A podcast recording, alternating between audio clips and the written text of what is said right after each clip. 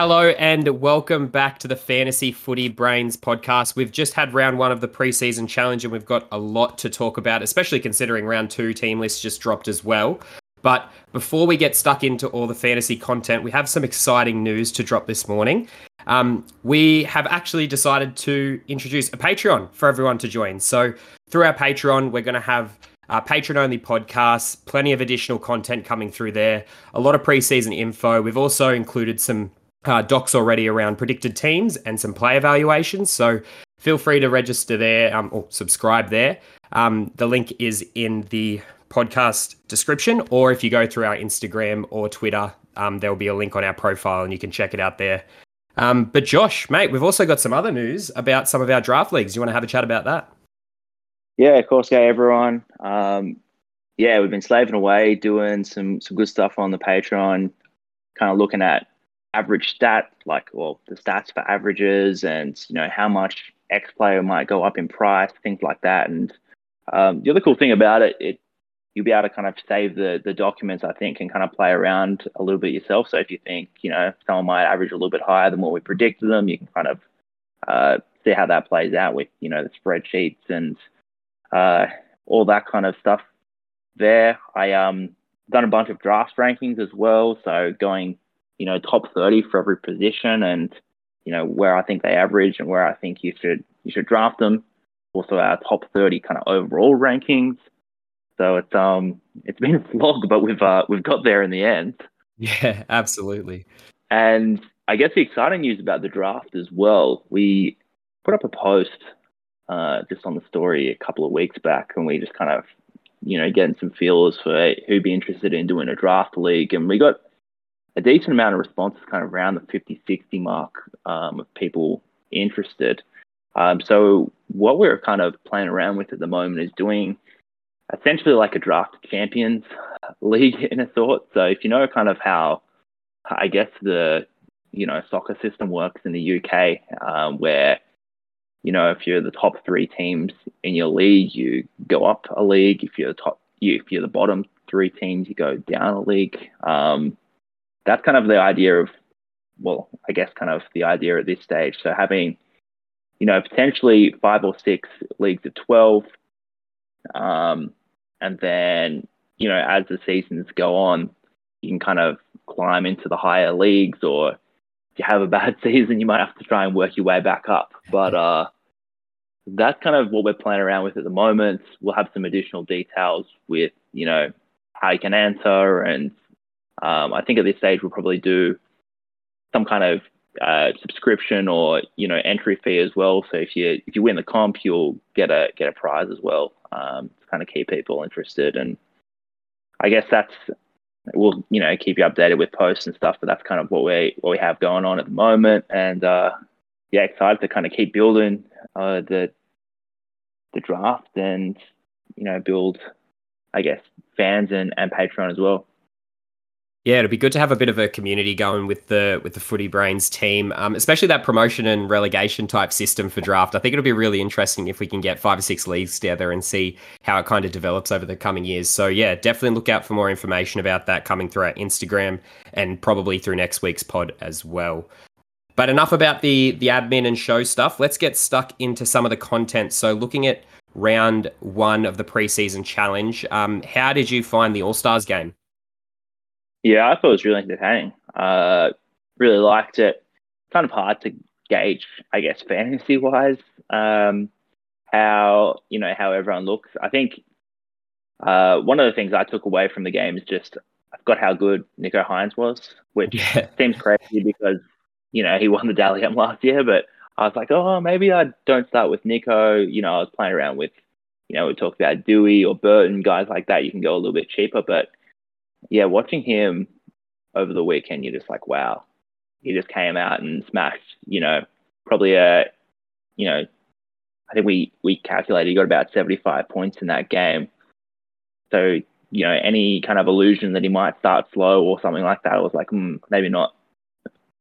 Yeah, and it'll be really interesting to see, I guess, now that Cleary's back in this week, to see how he goes in his first trial game as well, to see if he can kind of I guess convince fantasy coaches to to choose him over Hynes because most likely you're not choosing both of them to start the season because it kind of leaves you empty in other other positions. But one of them kind of has to be in your team as that captaincy option. And Hynes has already had a very good outing, so Cleary kind of needs to back that up and show why he's the he's the um the best choice in fantasy, I guess, going forward. But there was some other players as well that I thought had really good games, like Tapine. He played really well. He was going at about a point a minute because I think he played about 50, 55 minutes. So he had a score of 59, looked really good.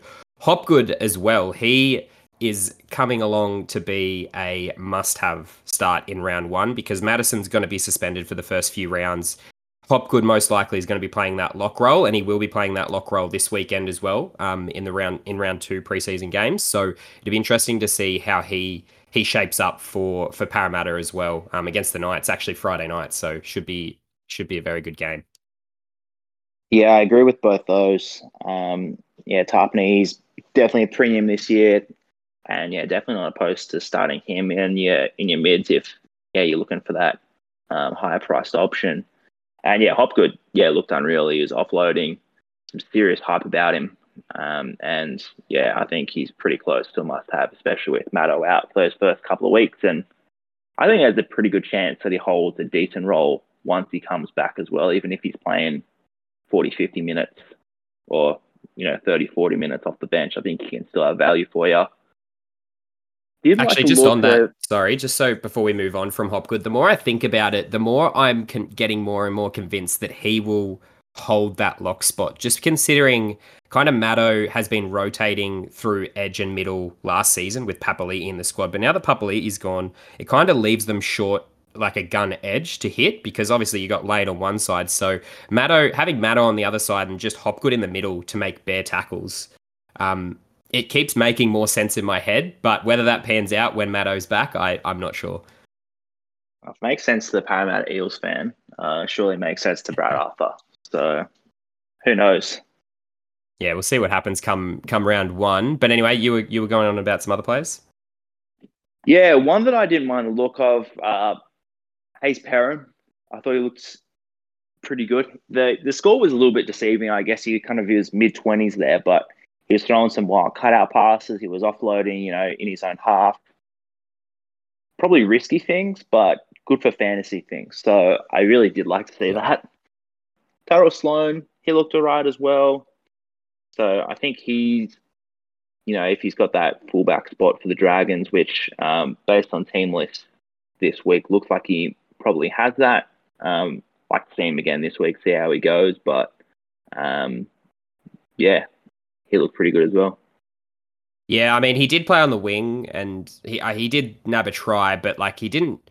I mean, there wasn't much you could see see from him really. Like he was there, but like he wasn't that involved like a fullback would be. So you kind of need a bit more information to to pick him up from round one. But yeah, we'll get that this week when he's at fullback for the Dragons. So um, should be an interesting watch for sure, and see if he can start with a bit of form compared to compared to last season as well. But um, one that I was a bit a bit um, hesitant. Well, now I'm a bit hesitant on after his performance in that game was uh, Latrell.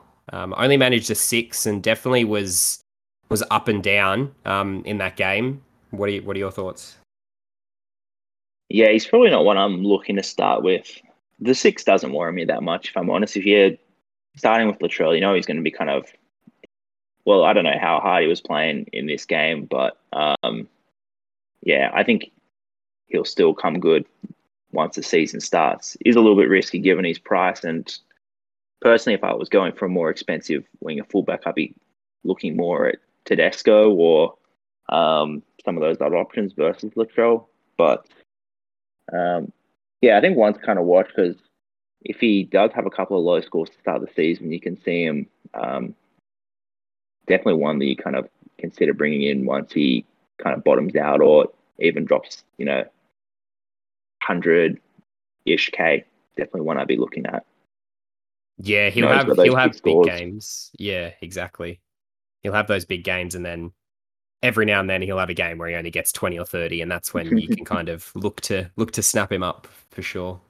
Um, I mean, there's there was plenty of other players in this game that obviously were noteworthy, like Cobbo. He scored a hat trick, but he also dropped a bunch of high balls and cut out pass that was destined for him in the corner, and he he dropped it. Um, I mean, was, yeah, one fantasy... of the worst bomb tries I've seen yeah. in a while. yeah, absolutely. And I mean, there's a bunch of other like kind of middle of the road fantasy options, but I mean, from round one, you're not really looking at these guys like you know Jordan Riki, um, Josh Kerr, Jack White, and you know those kind of guys that they they're options on their day, but they're not like classic fantasy options to start the start the season with. I don't think. Yeah, I agree with that. Yeah, awesome. Let's move on to the first game um, of last weekend, which was the Tigers playing the Warriors surprisingly good game to watch considering how they both went last year. Um, Metcalf was absolutely on fire, and I know he's one of your favorites, so I might let you talk about him. Yeah, he looked good, didn't he? Um, he's quick. He, you know, got probably seen that try on Instagram or whatever of him kind of breaking through the middle there, which was nice to see. I'm curious to see how uh, the Warriors decide this, you know, second half spot, or what I'd really like is if Metcalf locked in at fullback. Um, but given he's playing in the halves for the trials, it seems unlikely. Um, but yeah, if he is starting in the halves, I'll be pretty keen on him, I think. Looks good. Yeah, I think if he's starting anywhere in the 1 to 13, I'm probably going to go him just based on that one performance that shows that he can he can have a good game on his day. Um, obviously there'll be down games, but if he if he just cracks like a, a 50 or 60 one week, um, that's price rises for sure. And it, I think is it 319 or something like that, 319k. I mean, he'll he'll rise for sure, make you plenty of cash.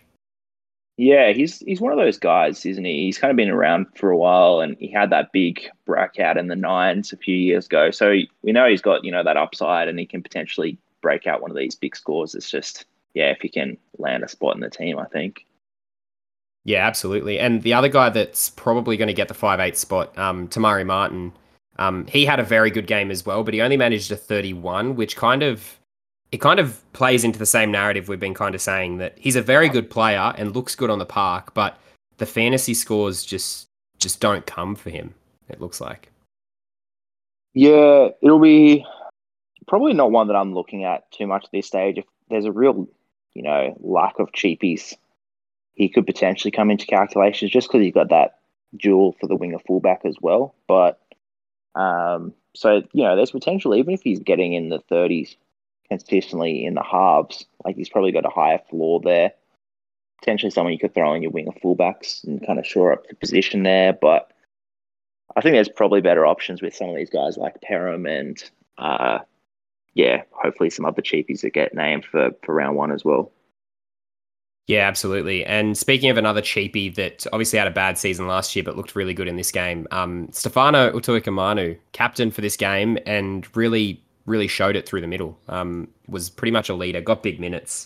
I don't know if he will get those kind of minutes come round one, but it's really good to see um, that he's running at about a point a minute as well. Um, scored a 56 on the weekend, so hopefully we can see more of that um, into the into the next couple of rounds of the preseason. Yeah, I'd agree. I he is someone who's just really good to watch when when he's on fire. But um, as I kind of said last week, I think the whole of the Tigers pack is just a little bit of a question mark for me at the moment. Just with yep.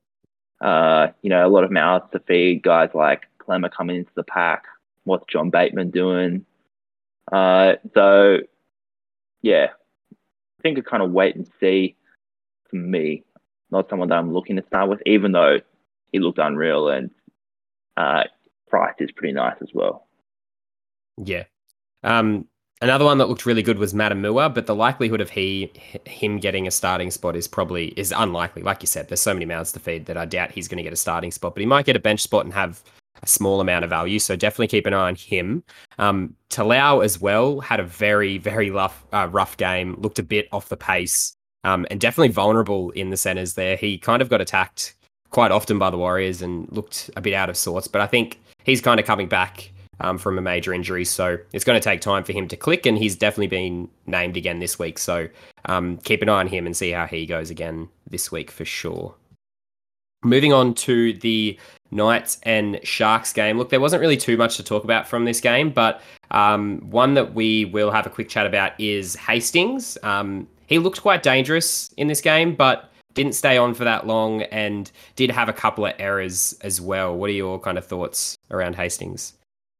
Yeah, again, someone I'm not really looking at starting. There's so many other kind of options in the hard. You can go a bit lower for someone like a Tanah Boyd, or you can go a little bit higher for a Matt Burton or a Dewey. Um, Hastings is kind of that middle ground, and I'm just yeah not really sure what he's going to do with with KP there, and a lot of question marks. I think it's just a bit too much of a risk for me, and um, yeah, rather go a different way. Yeah, the fact that the Knights have lost Klemmer as well kind of puts them at a bit of risk through the middle. Um, I know they picked up Adam Elliott, but it's still they still looked quite quite weak in the middle. I mean, in this game they didn't have all their first graders starting anyway, but when it comes to looking at their predicted squad for the for round one, I mean Daniel and Jacob Saifiti are good, but for you know form ranges from wildly good to wildly bad. So you can never predict with them. And then, you know, their back row, rowers in Fitzgibbon, he's in and out of form. Frizell, he had a really rough end of the season last year. Um, it's really, you're really not sure how they're going to go this year. They could be bottom two for sure, but they also could be pushing for the eight if they they play well enough and on the back of Hastings and Ponga. So yeah, it's really hard to predict, I think, for the Knights this season. And you don't want to risk going a Hastings, a Ponga, if if they're really out of form because the scores just aren't going to come. Yeah, I agree with that.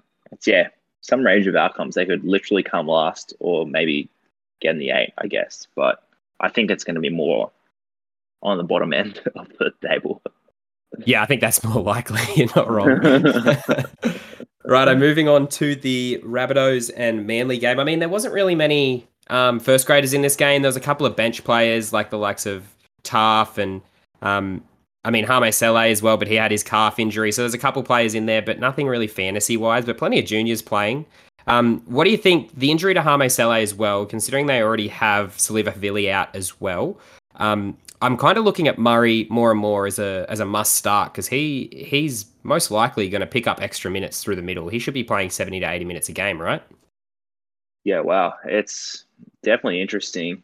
Yeah, and as I was kind of looking through the numbers for all of this Patreon stuff as well, I kind of had a deep dive into Cam Murray and think he's actually a little bit undervalued to start the season, which seems crazy given how much he is already. But he had a, a game at the end of last year where he scored one or two points. He came with a HIA or something, I can't remember. But he's got one really low score in his stats for last season, which kind of made his price dip a little bit. But without that score, he was in the 70s averaging pretty close to the kind of Hynes and Cleary mark. But um, yeah, if he's potentially starting yeah, and having big minutes to start the season, I think he's a pretty yeah, pretty good option, especially if you don't want to go with a Cleary Hynes combo. Going with like a a Hynes Murray, I think is pretty good. Yeah, I kind of agree with that as well. So, talking on that one that he scored in the last round, he did come up with a with a HIA. Um, it dropped his average to 63, and his break even to start the round one is 62. Um, without that single digit score in his um in his scores, he averages 67. So he's five points five points undervalued at the moment. So definitely one that um, could be worth jumping on early as well, considering they don't have any buys for the first 10 rounds, I think it is. They don't have any buys until Origin comes around, I think, the Rabbitohs, but they obviously have their buys in the back end of the year. So one that you'll probably end up offloading if you make finals in your head to head or for the last round anyway. Yeah, I agree with that. Righto, moving on to the Panthers and Eels game. Um, again, not a ton of fantasy relevant options here, but we did get to see Josh Hodgson in his first game back was very off the pace and was very tiring. It was quite hot for that game. Um, I think it would hit 36, so they were out there um, in absolutely scorching conditions. Uh, but Hodgson, yeah, he's looking like he is probably not going to be playing 80. I'd, I'd say he's probably going to be playing around the 50 60 mark to start just to get him back into it. And um, yeah, probably not one to be looking at to start the season at all. Yeah, it looks like they're pretty content on keeping Jacob Arthur there on the bench. Um, must be nice having the coach as your dad. You can just play 14 every week. But um, yeah, Hodgson, yeah, he did look a bit. it looked like he was dusting off some some cobwebs. He threw a pretty ordinary pass at a dummy half that was intercepted, and pretty sure it went the whole way. Um, the arms still look good, but yeah, I think he's got to build up a bit more fitness, and I think yeah, eventually he'll get to that 80 minute role, but yeah, I think I agree with you. The first couple of weeks, you might be kind of, you know, building up that fitness and not straight away. Yeah, I mean, even if you're thinking about Hodgson as an option, you don't start with him from round one. He'll definitely build into this role, um, and he probably still will lose a bit of cash because he's he's still got um, he's still priced quite uh, high at the moment. Um, I think he's at the mid 500k mark, and his break even's in the mid 30s as well. So I think he could still drop a bit of cash, and then maybe when he starts to hit 80 minute performances, he might be able to, you know, maybe even be a bit of a cash cow even um, mid season. But obviously, one to wait and watch. Not going near him at all at the moment.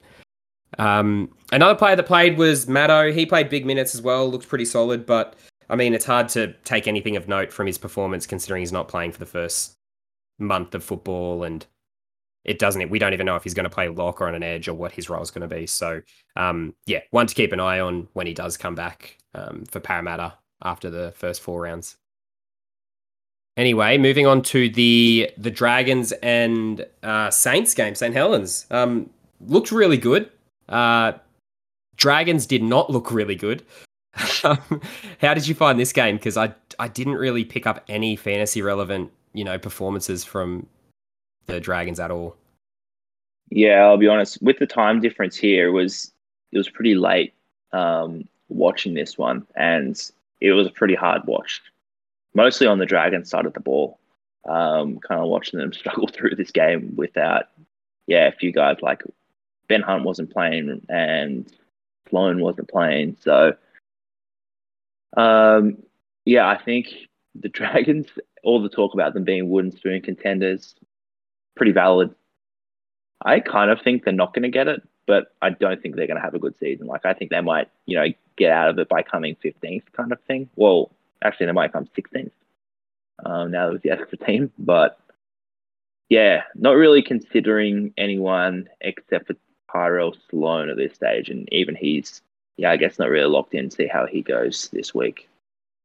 Yeah, I mean, I mean, you we were considering Jack Bird, but with his move to five eight, most likely going to happen for round one, he's a no go instantly. Then his scores at second row and lock at far outweigh what he's going to get at five eight, so he you can't put him in your team.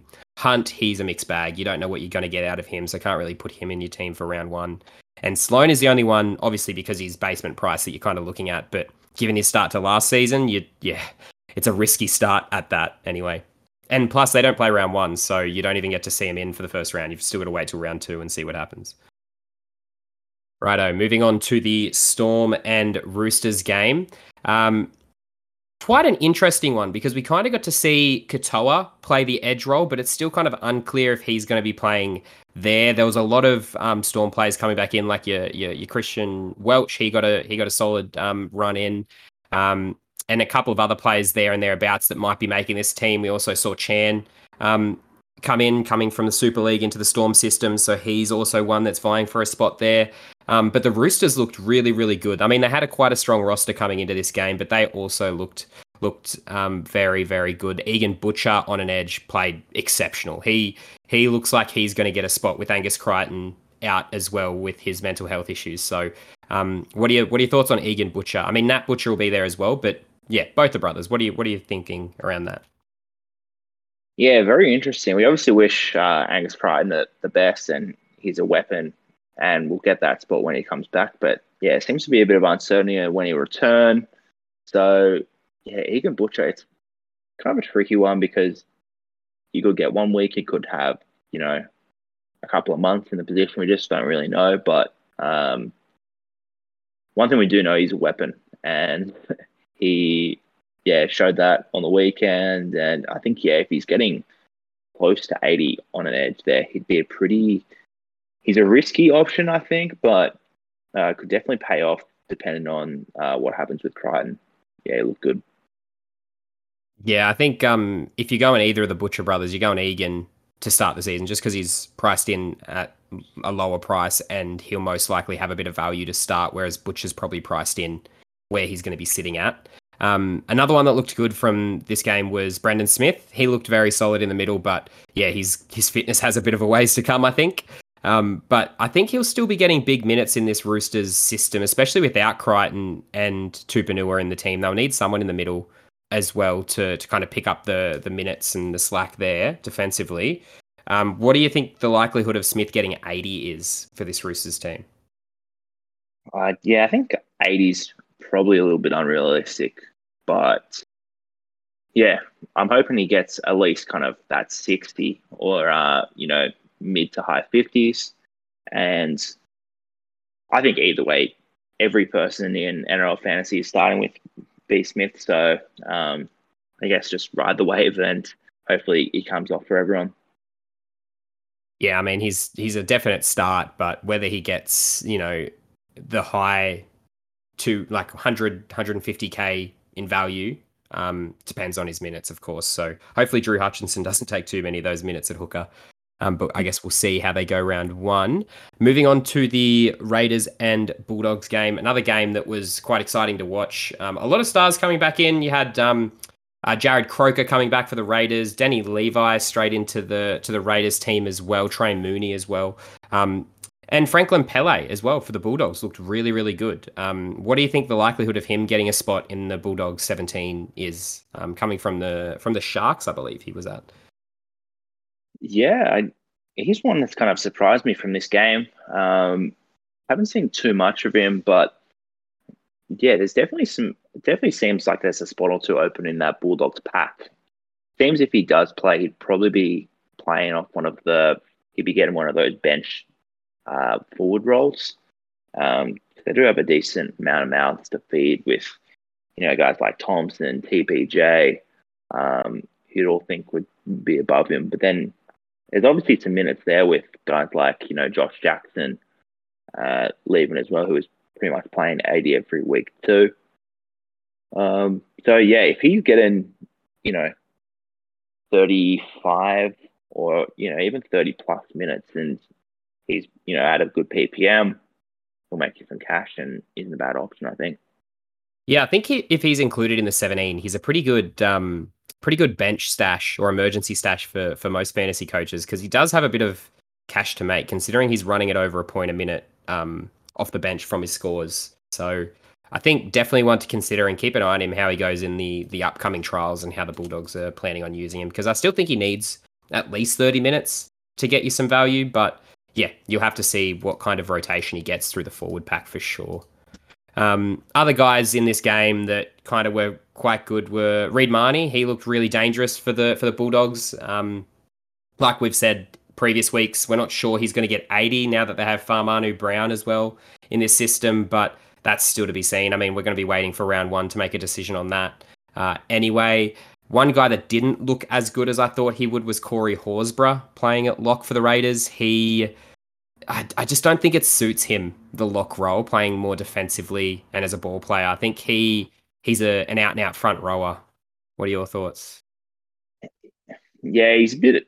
Yeah, he's that kind of hard running forward. He's not as much of a ball player, so maybe that role doesn't suit him as much. But I think the good thing about the role is he gets, you know, usually if he's in the rock roll, lock roll, the rock roll, the um the lock roll, he's getting you know 55, 60 minutes, which is what we kind of want to see from him.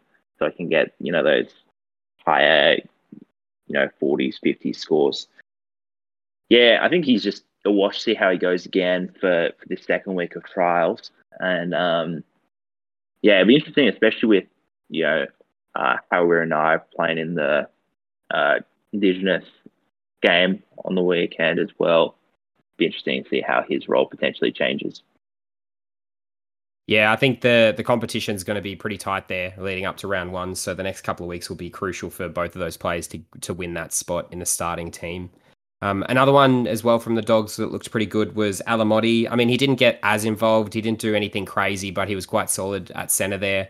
Um, scored 19 from, I, am not sure if he played the whole game, but he looked quite good in the glimpses we did see. Um, but yeah, another one to keep an eye on. Uh, and Xavier Savage, broken jaw, probably going to miss the first couple weeks of the season. Is a bit of a, a, bit of a hit for a lot of coaches. He looked like he had a bit of value um, in him as well, with um, obviously Jamal Fogarty starting the season with the Raiders.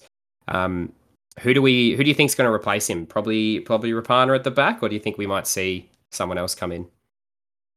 Yeah, I think it'll be Rapana. Um, and yeah, it's a real blow for the Raiders, and um, hopefully his recovery is you know close to the kind of five six weeks, um, and we see him sooner rather than later. But uh, yeah, I'm not. I think it'll be Jordan Rapana, and I'm not sure if he really presents any value uh, to the coaches, but um, yeah, potentially when he comes back, um, Savage, he might be an option still. We'll have to see. Yeah, um, unfortunately, not one you can start with. You're gonna have to burn a trade to get him in um, at this stage. Um, other guys from this game that quite that looked quite good. Um, Sutton at lock for the Dogs. Um, I think he played. He kind of moved between the front row and the lock, so he looked quite good.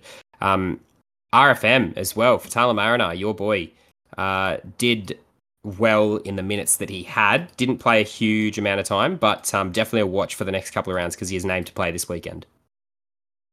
Yeah, definitely one I'm keeping an eye on. Um, I guess I wasn't watching as close as I hope. I'm not sure if he played any minutes during the middle or if he was just on the edge. But uh, I was listening to the beers and break evens, and Timmy Williams thinks he's going to kind of share a role in the middle as well, which kind of scared me off him a little bit. But I I'm still quite keen on him. I think he'll play 80 minutes on the edge. I just don't understand. I just don't really know who's going to come onto an edge to replace him. I think in that pack, like I think they'll keep TPJ throughout the middle, um, unless they got guys like Simpson and people like that on the bench, which we, as we're saying, we think it might be guys like Pelly now instead. Yeah, just hoping he gets that 80 minute role because he's a weapon, and I think he's got some cash to make.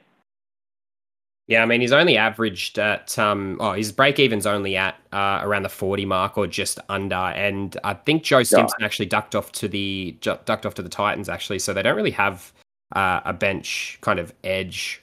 I don't think rotating on the bench, so he could be getting close to eighty minutes on an edge, and if he does, he he generally averages around the mid to high forties anyway with eighty minutes. So I could be persuaded to go for him starting round one for sure.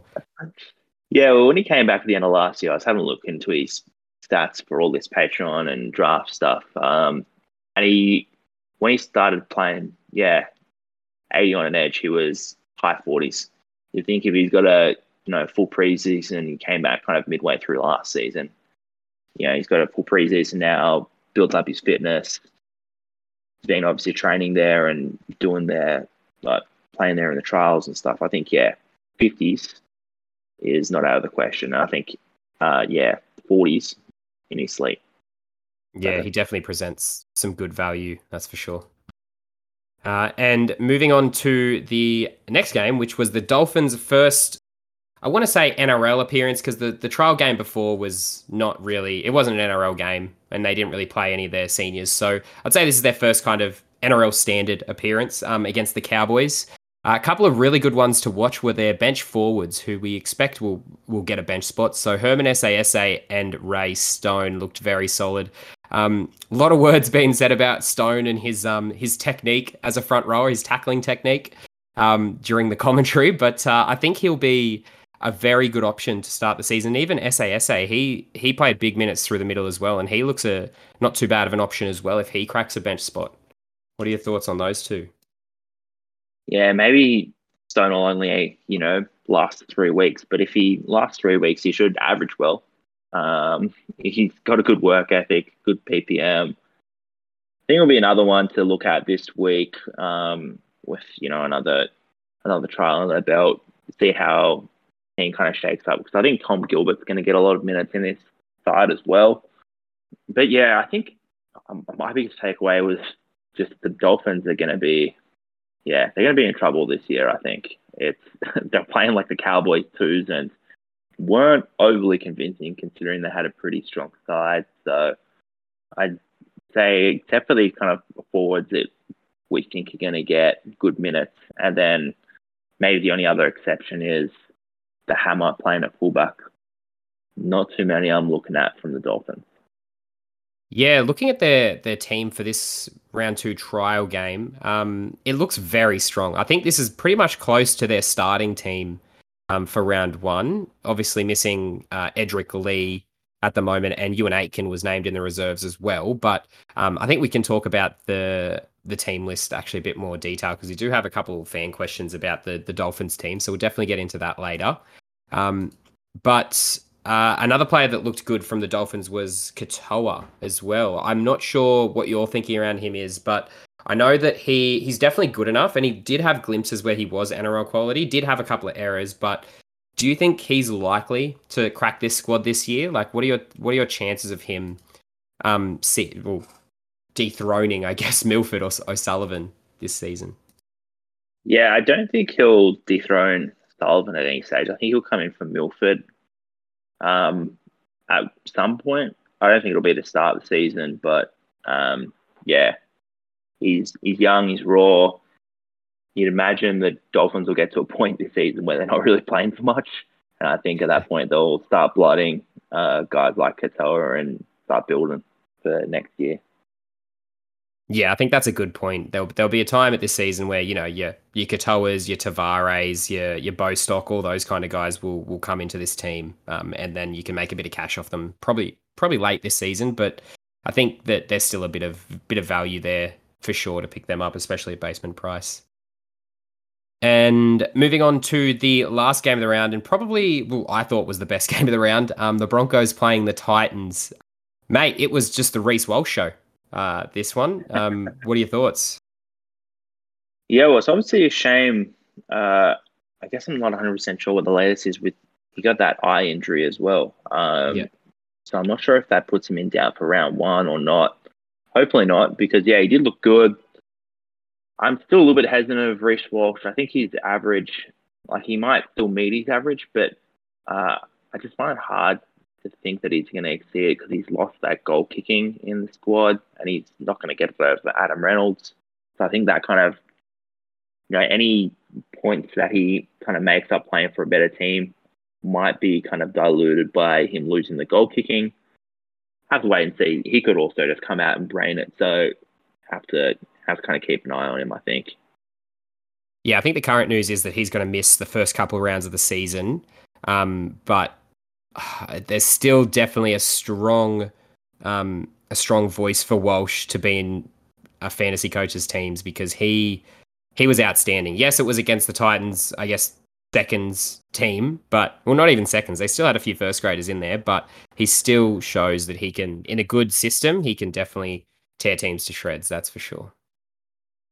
And there was a couple of guys from the Titans as well that I thought were were definitely ones to bring up because they might at some point this season become very good options. The guys like Klese Haas in the second row um, got a bit of a run. He's Payne Haas's brother, actually. He there's potential for him to get a to get a spot in this team. Probably not in the starting team when you've got Fifita and Fermor kind of shoring up those spots, but a bench spot for sure is on the cards for Haas because he he showed glimpses where he was quite good, just had limited minutes and didn't have obviously the time on the park to to show his quality. Um, and other guys, I guess, like you know, Kotoni Staggs, he's he's been a gun in the past, but with his his work rate, he only played a half of football. With his work rate, he scored 21, I think. So he's definitely a candidate to have increased value as long as he can stay on the park this season. Yeah, I don't mind those options. I think Tony Staggs definitely an interesting kind of flyer if you want to go for someone more expensive in your centers. One I'm probably looking to avoid just kind of alleviate the risk there. But yeah, if he comes out and you know we know he can hit these 80 plus scores, and you've got him in your starting team, you're you're laughing. So yeah, yeah, Staggs definitely a good one. Um, Tanah Boyd, I'm, I mean, I'm not going to touch on him too much. He, you know, he's going to be their halfback. He looked very good in this game, and he's an obvious, an obvious get for round one. Um, but Khan Pereira as well. They kind of targeted the Titans targeted his wing pretty much every attacking play. So I I'm leaning towards him as a must have, but at the same time, I'm not sure if the Titans are going to score enough points or be threatening enough to get him enough tries this season. But I can kind of see his value being a cheapie. I, I don't know. He's kind of one that's I feel like he's going to be one of those ones like Xavier Coates, right? He's going to get really big scores some weeks, two, three tries, and then other weeks he's going to make like two tackles, five errors, get you like one or two points or something like that. Um, what are your thoughts around him? Yeah, I think that's definitely a possibility for him. I think, yeah, he's pretty close to a must have as well. I think the Titans, they, um, although they don't win many games, they usually score a lot of points. They just can't defend. So uh, I think, yeah, he's pretty pretty solid option. He's obviously basement price. I don't think there's going to be that many starting wingers at basement price. So I think that almost makes your decision a little bit easier. And hopefully it's someone you can even just have in your emergency so you can get the so you can either kind of loop him if he has a big week or you know at least if he has a big week um, you've got his price rises from it.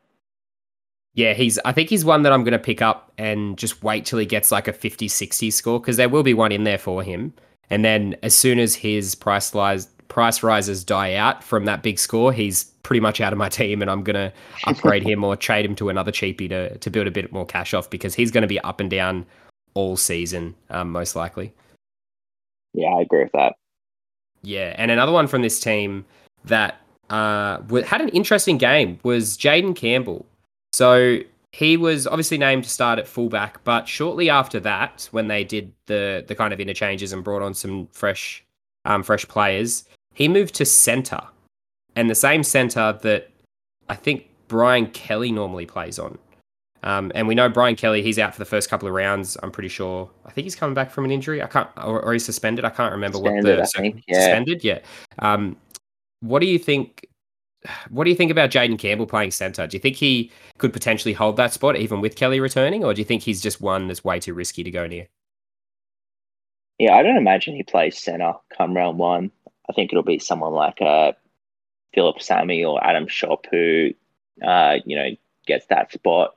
I think that maybe you just had a hold Phil and, and threw him in there.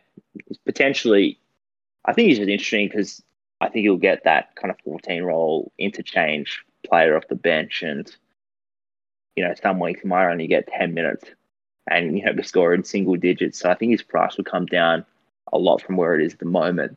And then if, you know, Brimson was to go into Origin or get injured and he's locked in back at fullback or something like that, then I think that's when he becomes a really interesting option because he'll be pretty cheap. But yeah, I don't imagine he starts over some of these kind of like full time centers. Yeah, I think you're right there. And you're definitely right about keeping an eye on Campbell for around that origin period, or even if an, an injury happens at all, because, like you said, he'll be playing 10, 15 minutes off the bench. His scores will not be great. His price will plummet. He'll be basically a cheapie when he does come back into this 1 to 13, if he does come back into the starting team. Um, and then he's a, a must buy at that point. I reckon he's he's a player that'll probably get you plenty of value um, once he's back into this starting team, especially if his price dips under 400k. There's plenty of cash to make there. For sure, yeah. Uh, righto, that's pretty much it from the from the the round, the first round of the preseason trials. Uh, let's talk about the second round team lists. So I'm not sure if you have them in front of you, but we'll start off with the the Knights playing Parramatta. Uh, pretty pretty strong team from the Knights. I think this is close to what they're going to have come round one, um, and some pretty interesting selections with Kurt Mann getting the the starting number 13 shirt and Adam Elliott off the bench. Uh, does that worry you if you're kind of looking at Adam Elliott as an option to start round one? Does a little bit. Uh, I think some of the news around is that he's coming back from a, a groin strain in the preseason. So I think there's a chance they're just kind of easing him back into it. Have to wait and see, but I think at this stage it's not panic on Adam Elliott just yet. Yeah, I think that's fair to say. Definitely keep an eye on it though, because if come round one he's off the bench, he's uh, well, I dare say he's definitely an, a no go. Like you wouldn't be trying to pick him up from round one if he's not named in the starting team for sure. Um, and from Parramatta, uh, Matt Doorey also gets a start uh, in the second row spot next to Shaun Lane. Uh, what are your what are your thoughts around Doorey? Do you reckon he gets enough minutes there to to be of value, or what do you think the likelihood of him holding that spot is with blokes like I guess Makatoa and Jack Murchie around as well? Yeah, I think it'll be a yeah interesting to see how this trial goes. I assume he'll probably share that role with Jack Murchie kind of throughout the trial um, and see so yeah, who wins that for round one, and also kind of importantly, if one or two of them is named on the bench.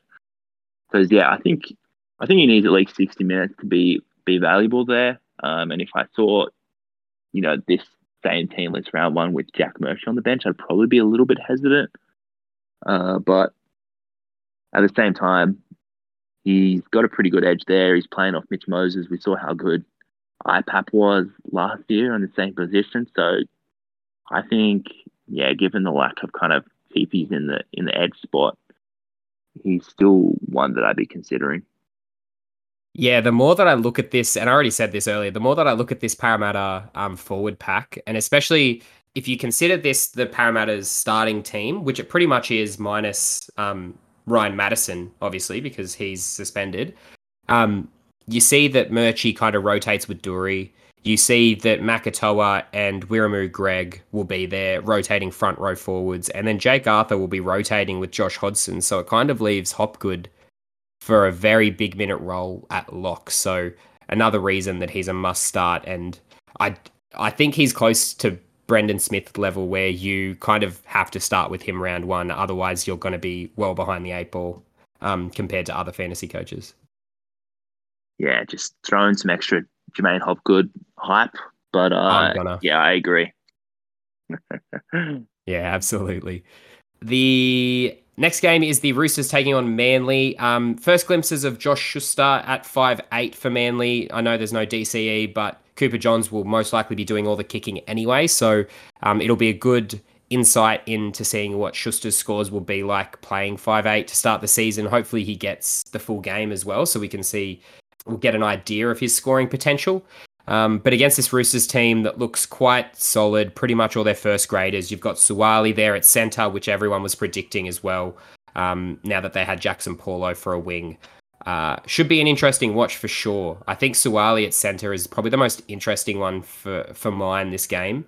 Um, just kind of seeing what his scores are like compared to on the wing because he'll he'll definitely make more tackles and be a bit more involved in play.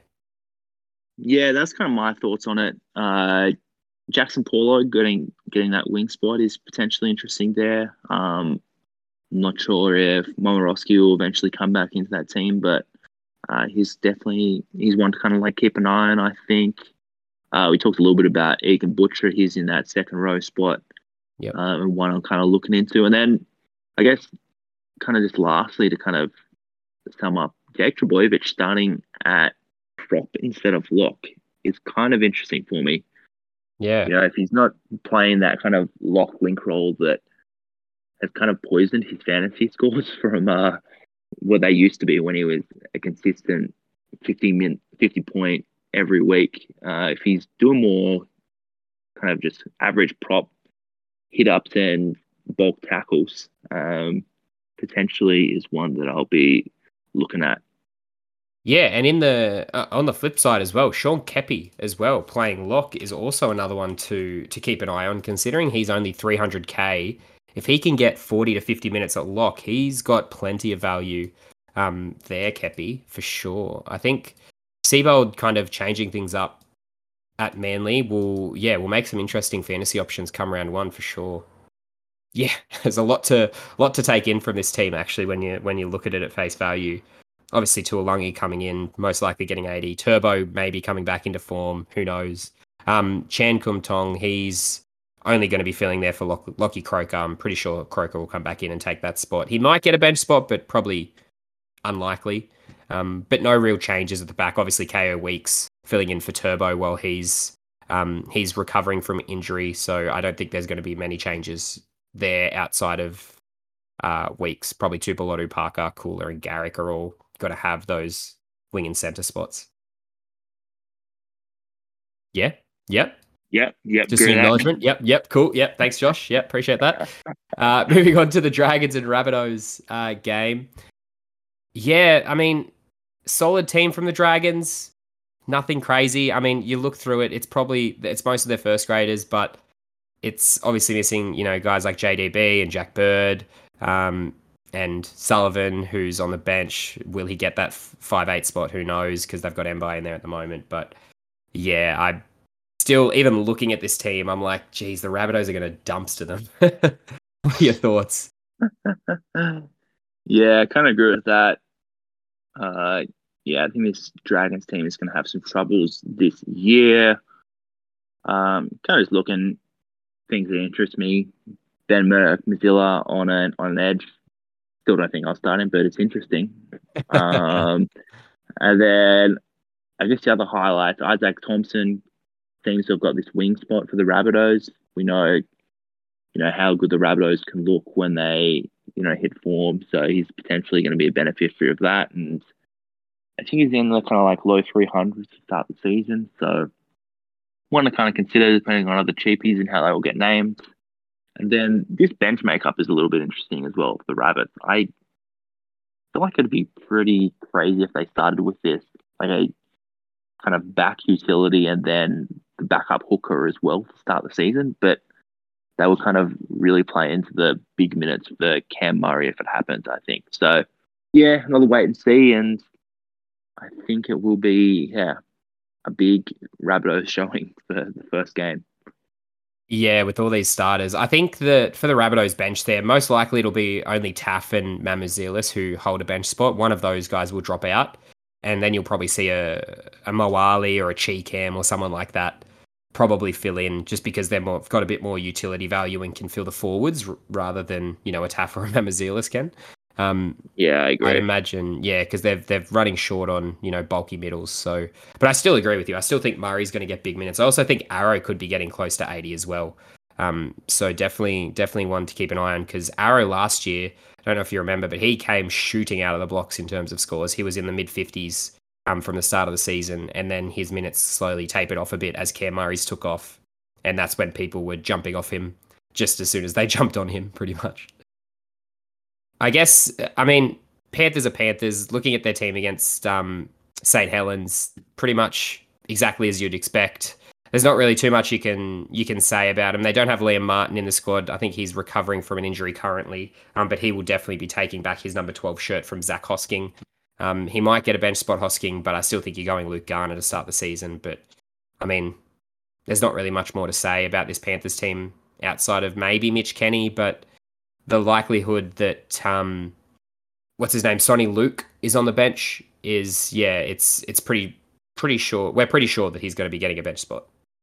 Yeah, it does seem interesting that he's not even in the extended squad. So I guess there's a chance they maybe play Salmon and then Mitch Kenny gets a bigger bigger role. So yeah, definitely one I'll be looking at for, for TLT to see uh, what's happened with Soni Luke. Maybe he has a little niggle or something like that. I'm not really sure, but um, yeah, I think you're right. I guess really. there's yeah, there's one thing to say about this team. If Soni Luke isn't named on the bench for the Panthers come round one, I think Mitch Kenny is a, a must buy at that point, right?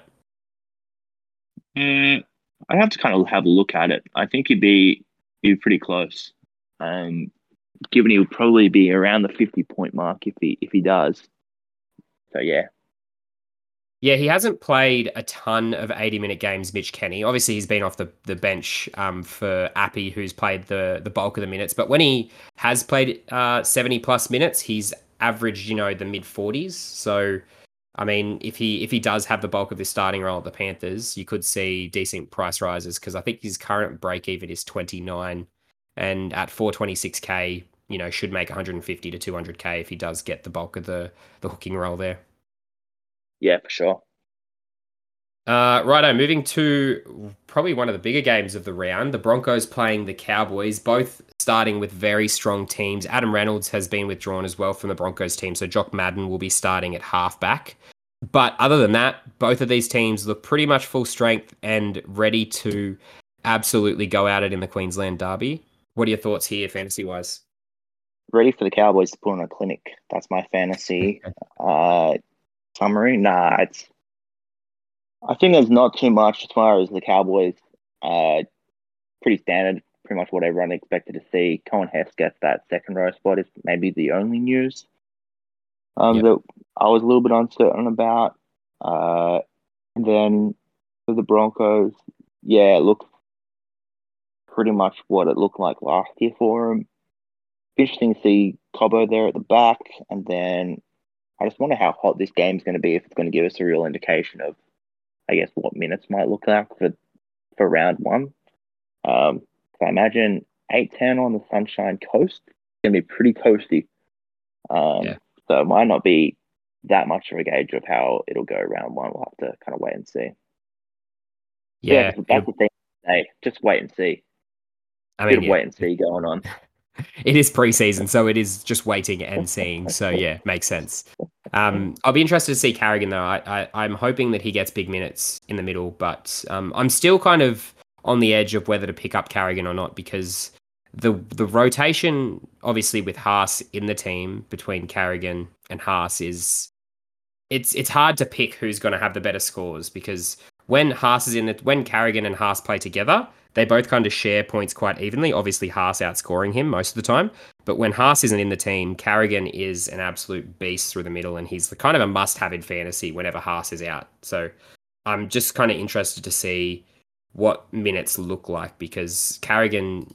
The only way I think I pick up Carrigan at this stage is if he improves on the minutes that he got last year, and it's already hard to do that considering he was playing your mid 60s, um, mid 60 minutes anyway, um, from the from the starting 13 spots. So yeah, I'd need to see some improvement in order to pick up Carrigan. I think from from round one with Haas in the team.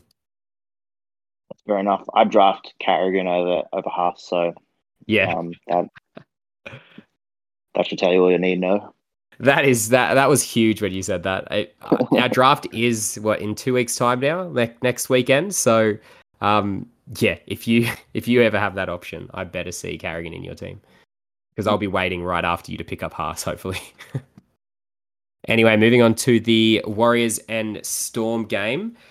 Getting a bit of an indication from the Storm. Obviously, Sims is out with a bit of a niggle. Um, he's a bit injured at the moment. So we see both Trent Loiero and we see Eli Katoa on edges for the Storm. Uh, I think form is going to really show for these two who gets that starting spot. And also, Tom Eisenhuth named at lock with Josh King on the bench is just as big news as the two edge players there.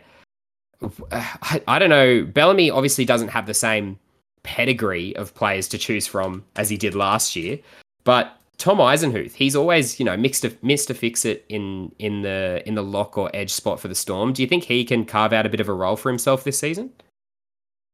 Like potentially, but I don't think it's going to be a fancy relevant role. So probably not one I'm looking at. I'm more kind of interested in which one of these guys gets this ed role, and hopefully it's uh, one of the cheaper guys that you can plug in and they get around the the 40 mark and kind of build some cash.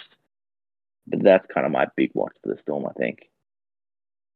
Yeah, definitely keeping an eye on those two guys and seeing how they how they go in this game. Um, it's definitely between one of those two to get that other edge spot. I think at this point in time, especially with Joe Chan named in the reserves.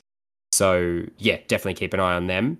Uh, on the flip side, with the Warriors, Tohu Harris has been named at lock, so he's been moved out of the front row um, as we saw him last year. And Jackson Ford and Marata Niukore have the edge spots um, this week with Mitch Barnett starting in the front row and Josh Curran off the bench. So I don't know if this is an indication of where they're what they're looking towards for round one, but if it is, it kind of throws out what you're what you were thinking initially around picking some of these Warriors players. Like we're think we were thinking that Barnett was going to get an edge roll in close to 80 minutes, making him fantasy relevant, but in the front row that's not going to happen.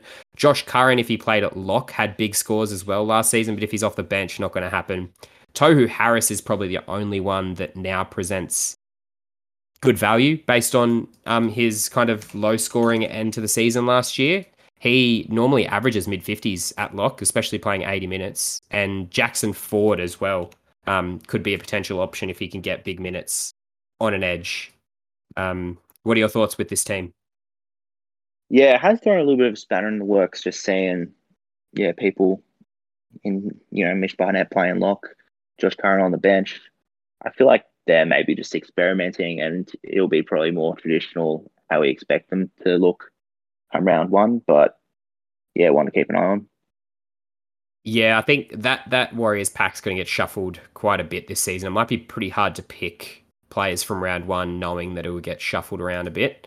But yeah, one to watch. And obviously, Te Maire Martin named at six, Metcalf and Volkman actually named in the reserves as well. So yeah, really not sure what's going to be happening with the Warriors. Um, Charnze at fullback though is on honestly good signs. Um, if Charnze starts at fullback, he's another potential option come round one as well. Um, obviously returning from the Raiders back to his good old trusty Warriors team. I think he has a bit of value there as well at the back. For sure, yeah. Okay, looking at this West Tigers and Raiders team. Um, looking at the Tigers, they're still missing a lot of their forwards. Um, you know, no Joe Ofahengaue, no John Bateman. I mean, he's still having um, visa issues. I think he's still in England. Um, Matamua named amongst the reserves, so he didn't even keep his spot after a pretty good showing in the first round. We'll see guys like Fonua Pole and Shaun Blore come in uh, and be possible options. But our first, obviously, seeing Klemmer and Papali'i in this squad as well. So should be an interesting one from the Tigers. What do you think? Yeah, I think the main highlight here for me is who's going to win this second row spot, if it's going to be Seyfarth or Shaun Blore. So hopefully that, or hopefully the trial on the weekend kind of helps us solidify that, and hopefully it's Shaun Blore. Yeah, exactly. We've been we've been touting Shaun Blore for the last two or three years. Obviously, had that ACL injury last year, but we've been doubting him to come in and be an absolute gun for the Tigers, and it just hasn't happened because of injury for him. So, really hoping he gets a, a decent chance to to show um, his value this season. And yeah, we still don't know what's happening with John Bateman. So there sh- there should be an option, well, an opportunity there for round one for either of these two guys to come in and take that spot because Bateman has been stuck in England for the last, I think, six to seven weeks now, and obviously with his visa issues. So he might not make it back for round one at this stage. Let John in. I think get him back. You sounded um, like a Burgess brother there. Johnny. Uh, yeah, hopefully makes it. It'd be pretty. Yeah, I don't know how he's going to go if he comes back and round one's not too far away. So yeah, maybe he's been doing some runs in in England or something to keep him fresh. But all over the shop for the Tigers. That recruit Johnny. Yeah, it's unlucky for him, but um, I guess looking at draft, I guess, for John Bateman, obviously, if you look at your draft pre list, he's been just dumpstered down the bottom. I think he's at like the one of the last players on the list. So you've got to make sure you move him up your, your pre draft list, of course. But in terms of where to pick John Bateman up, do you pick him on his previous performances or or are you pushing him down a bit further? Because obviously he hasn't played preseason with them. He hasn't played any football with them at this stage. So what do you think the scoring potential is like there for John Bateman? Obviously you're not picking him up in classic, but draft wise, what are you thinking? Yeah, I'm still looking to draft him decently. Like, I still think he's going to have a good year whenever he gets back. Um, and I think it's kind of just kind of tying the line with where you think he might go in your league um, and getting ahead around also and not kind of overdrafting him because everyone will get forgotten by some people at the bottom of the list. But I'd still be kind of going, I don't know, decently early where you think he's value if he's getting you, you know, in the mid 40s, high 50s, or mid 40s, low 50s. So that's kind of where I see him for this year once he's back. But yeah, I wouldn't be drafting him in the same category as guys like Tapine just because he's so low on the list. Yeah, yeah, absolutely. You're right there. And speaking of Tapine, he's been named lock as well. I don't think the Raiders are going to start like that. Most likely he moves back to the front row, but I think they're just trying something different because of Horsburgh and Harawira Naera. They didn't exactly probably convince Ricky that they needed they were going to get a starting spot in their team. So we'll see how they go this weekend. Other than that, not too much to talk about from the Raiders with um, Xavier Savage already injured um, as well, and Rapana filling in at fullback. So there you go. Moving on to the Bulldogs and Sharks team. Uh, I mean, not too much from the Sharks other than Teague Wilton being named. I still am wary of him because Wade Graham is named on the bench, so I, I wouldn't take too much away from that. Um, in terms of Wilton being a fantasy option yet, you'd probably need to see a bit more information before you go Wilton, especially with Wade Graham in the team. And the Dogs uh, get a bit of a glimpse of what their team will look like, and it looks like pretty much a, a first grade starting team with Luke Thompson at lock, Raymond Faitala-Mariner on an edge, Kikau obviously on the other edge, and TPJ starting in the front row. Do you think TPJ is a an option if he does start in the front row? Yeah, he's still one I'm not really looking at if I'm honest, mate. Um, yeah, I just think there's better options around, and yeah, could easily go back to the bench after a couple of weeks. Don't really know with him, but yeah, one I'm probably kind of looking the other way. Yeah, I kind of agree. I think you need him to have an 80 minute edge spot or at least a 60 minute lock roll if you're going to go near TPJ. So probably one to avoid if he does start in the front row or off the bench. 100%, yeah. And moving on to the Dolphins and Titans, the last game of the round. We won't talk too much on this Dolphins team because we already got a question about that. So we'll talk about that after. Um, but the Titans. So Brimson was named at fullback, and Jayden Campbell has reverted back to that 14 jersey, like we were talking about. But probably the bigger news in this team is the fact that uh, Tino has been moved to the front row, and they've put Isaac Liu at number 13 um, instead of Erin Clark, who's actually starting from the bench. Uh, and and Verrills, of course, is named at number nine as well to to start his Titans career. What are your what are your fantasy options from from this Titans team? Yeah, I hope this is kind of following a theme that we're hoping that some of these teams are just experimenting and hoping what happens. I'm sure. Well, you'd think Tino goes back to playing lock, um, and Isaac Liu probably comes off the bench. But um, yeah, it'd be interesting to see how they go with this one and how that kind of the edges and the edges kind of like the the mid rotation goes. Um, so yeah.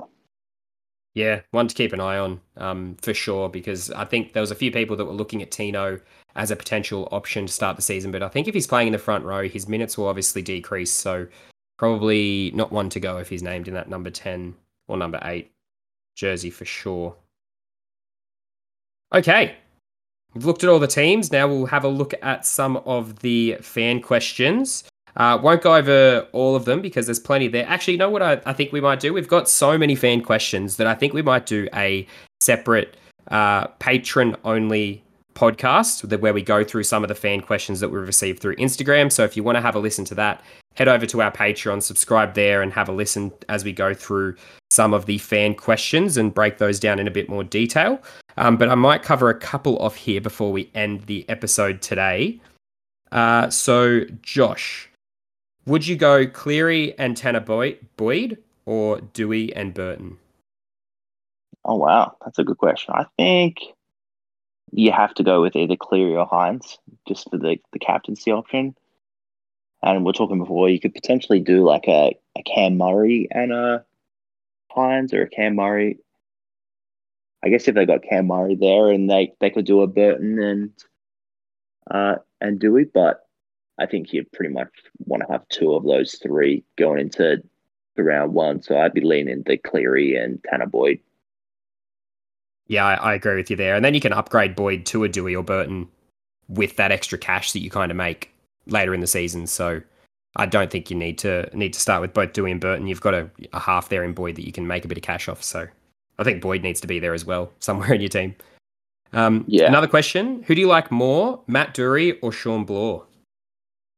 I think I like Matt Doorey better, in the sense that he looks like he's going to get at least kind of sixty minutes or so in this Eels lineup. Uh, Blore playing off the bench this week in the trial. I think it, it really still depends on kind of round one team list and who gets the starting role and who doesn't. But if they're both starting, I think I would lean Matt Doorey just because he's in a better team. And, um, you know, we've seen with Isaiah Papali last year how good that, that role is. So he's probably the way I'm leaning. Yeah, absolutely. And I guess what are your predictions on Nanai this season? Do you think he'll outscore guys like J'maine Hopgood and Luke Garner in that role? Yeah, I do.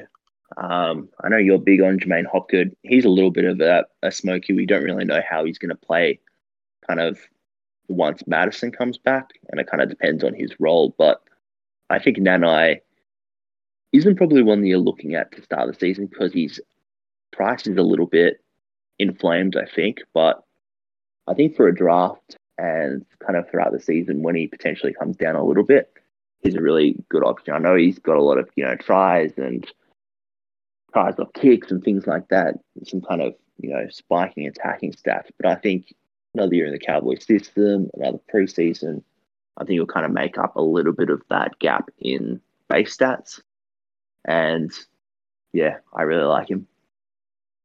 Yeah, I think he's a good option, but like you said, he's not one to start with. Um, and I think y- your starting edges should probably be ones that are going to make you a bit of cash to start with, like you know, big ups on Hopgood and Garner. Um, they're two options that are probably going to make you some cash to start with. So yeah, definitely go to value options as an edge. I wouldn't be going middle of the road edge options unless you're going premium. Um, you know, to guys like your your Papali'is, um, your I wanted to say Bateman and Crichton there, but probably not those two at this point in time. Um, you know, your Shaun Lanes, those feeder. kind of edges. Yeah, for feeder, Hudson Young. The the edges that are actually going to definitely get you big scores. You're either going up to them or you're going down to the the cash makers. Um, Nanai is sitting in that awkward in between spot where you don't really want to want to start with him.